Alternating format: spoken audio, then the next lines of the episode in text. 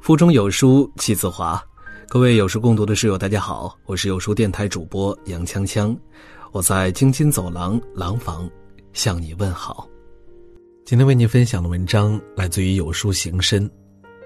枪响之后，没有赢家。董卿的一句话记录了被忽视的疫情真相。这两天刷微博看到一段话，让人不禁红了眼眶。莫名的感伤，以后再也不抱怨交通拥堵了，那才是繁华大道；以后再也不嫌弃人潮涌动了，那才是国泰民安。曾经我们的那些抱怨，这段时间再也没有了。所有人都不曾想到这样的结果，竟然是因为病毒。在我的记忆中，在我妈妈、姥姥的记忆中。从未有一个春节，如今年这般。原本举国欢庆的节日，一下子就沉沦到千家万户老死不相往来，也不能往来的状态。走在路上，零星的几个人，而且都是口罩、面罩全副武装，剩下的就只是在风中摇曳着的防疫横幅。这场没有硝烟的战争，什么时候才能结束呢？我们什么时候才能过上正常的生活呢？每天早晨醒来的第一件事就是看看确诊数据有没有涨。出门办事儿总是要对着镜子检查口罩有没有戴好。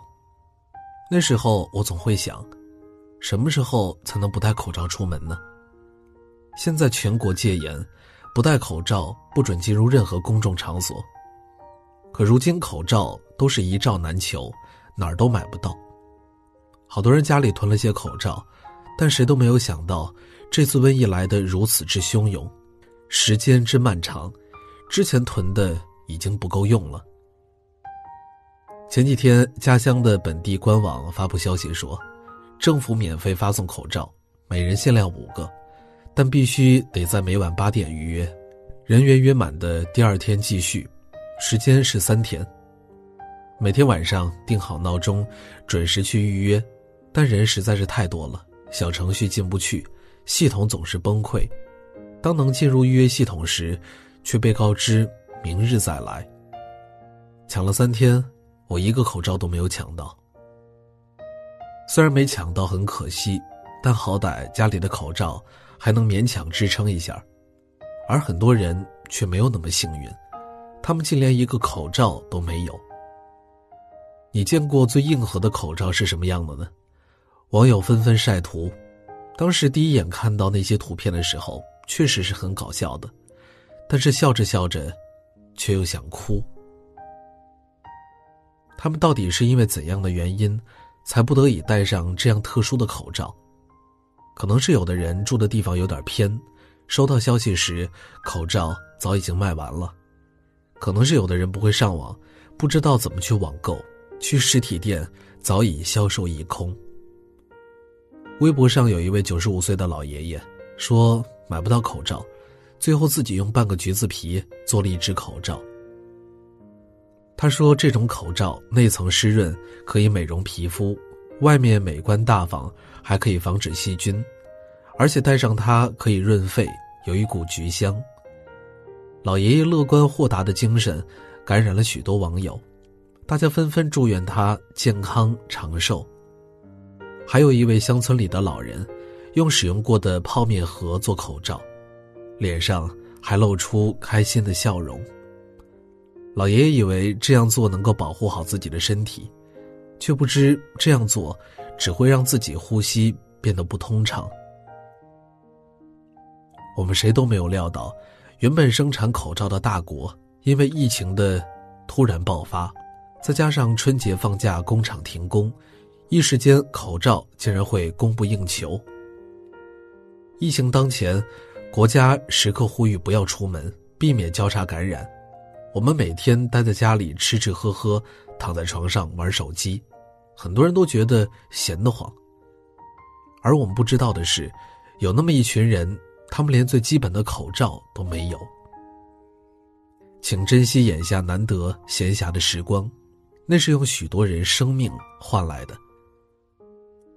之前在网上看过这样一个问题：疫情之下影响最大的是谁呢？有网友回答道：“我想，除了一线的工作人员和医疗人员，莫过于在温饱边缘挣扎的人们吧。我们可以教会他们防护的办法，可以普及疫情的严重性。”但我们无法替他们解决一日三餐与房租水电，街上的店铺几乎都关门了，路上也只有零星几个人，每个人都戴口罩，超市和电梯里都是消毒水的味道。大家都买好了可以储存很久的食物来挺过这次疫情，这就是春节期间的现状。但有那么一部分人在这次疫情里。是最难过的。以往饭店是过年期间最忙的时候，年夜饭、婚庆等喜事都在这个期间。可是春节前夕，疫情爆发，所有聚会取消，而那些菜大多只能浪费掉。有网友说：“现在每天睡不着，冰箱里十五万的货，本指望着过年这段时间挣点房租，这下倒好，每天亏四万多，现在。”就剩口气了。一个小摊贩，原本趁春节进了好多货，想着过年人多难得的机会，可如今只能待在家里，而那些货到了年后也基本卖不出去。出租车司机他们的收入来源全靠载客，如今空荡荡的大街，连人影都看不到。有一位网友说。我老公出租车司机，现在赶上病毒，街上每天都没人，别说挣生活费了，每天给公司上缴的费用都出不来，都在赔本一家人的支出都靠老公，家里还有生病的孩子，常年药不能断，真不知道疫情什么时候能过去，时间要长的话，孩子的药费都出不起。生活的压力远远大于新型肺炎的焦虑。疫情不知道什么时候会过去，对于普通百姓来说，他们现在唯一能做的事儿，就是在家里等。生活条件好的可以等，但是条件不好的，真是等不起。然而，中小企业主的心酸，的确是我们普通人无法想象得到的。在网上看到了一个老板算了一笔账，员工一百五十人左右。一个月约一百二十至一百五十万的费用，去年因为比较困难，没赚到什么钱，现在账面上的钱只够三个月的支出了。他长叹道：“这场疫情对我们这种小企业来说是生死一线了。”这时候，对于许多企业主来说，他们考虑的已经不是赚钱不赚钱的问题，而是亏多亏少的问题。是能不能坚持下去、付得起员工薪资的问题。这次疫情的出现，突然让我意识到，个体的悲欢苦难，在天灾人祸前真的是太渺小了。这种深深的无能为力感，才更让人揪心。愿疫情早点结束。不断攀升的确诊数字。这个小区又被封了，买不到口罩。每天看到这样的消息时，内心总是特别的难过。这场疫情所造成的影响，已经超过了我们所有人的想象。但是灾难已经发生，我们无法挽回。而现在要做的就是静下心，好好的审视一下自己。董卿有一句话说的非常的好：“枪响之下，没有赢家。”这句话很值得玩味。主持人大赛的总决赛中，选手王佳宁抽到了一张图片，一个跷跷板，两边坐着拿枪的人和熊。如果人杀死了熊，人也会死掉；如果人不杀死熊，熊会杀死人，而熊也会掉下去死亡。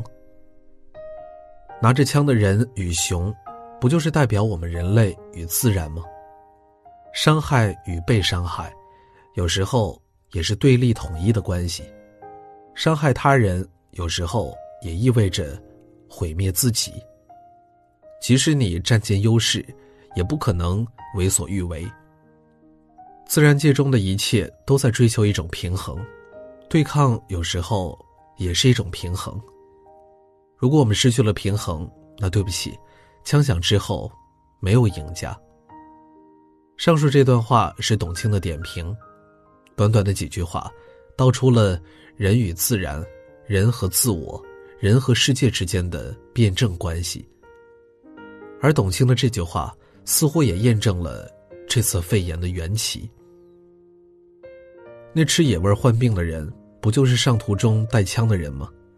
而那只被吃掉的无辜的蝙蝠，不就是那只熊吗？因为人的贪婪、贪吃，对野味的追求，让无数野生动物的处境变得更加艰难。我们人类在亲手破坏这个平衡，而结果是，动物死了，我们患病了。还记得澳洲的四个月前的那场大火吗？大火烧了四个多月了，数亿的动物死亡。在大火之后，澳洲各种问题接踵而来。昆士兰州遭到了十万蝙蝠入侵，天空中满是黑压压的蝙蝠群，看上去仿佛世界末日。一架救援直升飞机在运转病人的时候，遭到了蝙蝠们的围剿，甚至无法在医院降落。根据当地的媒体报道，这些蝙蝠都是澳大利亚原有的胡蝠。原本他们应该在远离人类的栖息地生活，以花果为食，但因为大火烧掉了他们原本的栖息地，侥幸逃过大火的蝙蝠们，为了活下去，只能来到人类的城市避难。在全国关注冠状病毒的同时，地球的另外一边，东非在上演人蝗大战，数以千亿计的蝗虫成群结队。沿途毁坏小麦、棉花、玉米等作物。这是埃塞俄比亚近二十五年来最严重的蝗灾，也是肯尼亚近七十年来最糟糕的蝗灾。这场蝗灾可能将有数千万人面临着粮食问题。欧洲大火、中国冠状病毒肺炎、东非蝗灾、美国流感一千九百万感染，一万多人死亡。全球多地发生地震，这是自然一次又一次对我们发出的警告。还记得去年《流浪地球》中有一段话吗？起初没有人在意这一场灾难，这不过是一场火灾、一次旱灾、一个物种的灭绝、一座城市的消失，直到这场灾难和每个人息息相关。枪响之后，没有赢家。这次肺炎事件就是对我们最大的警醒。万物共存，各得其所，方能相安无事，天下太平。好了，今天的文章就为大家分享完了。在这个碎片化的时代，你有多久没有读完一本书了呢？长按扫描文末二维码，在有书公众号菜单免费领取五十二本好书，每天有主播读给你听。我是杨锵锵，我在京津走廊廊坊为你送去问候。喜欢这篇文章，走之前记得在文章末尾给我们的文章点一个再看。我们明天的同一时间不见不散。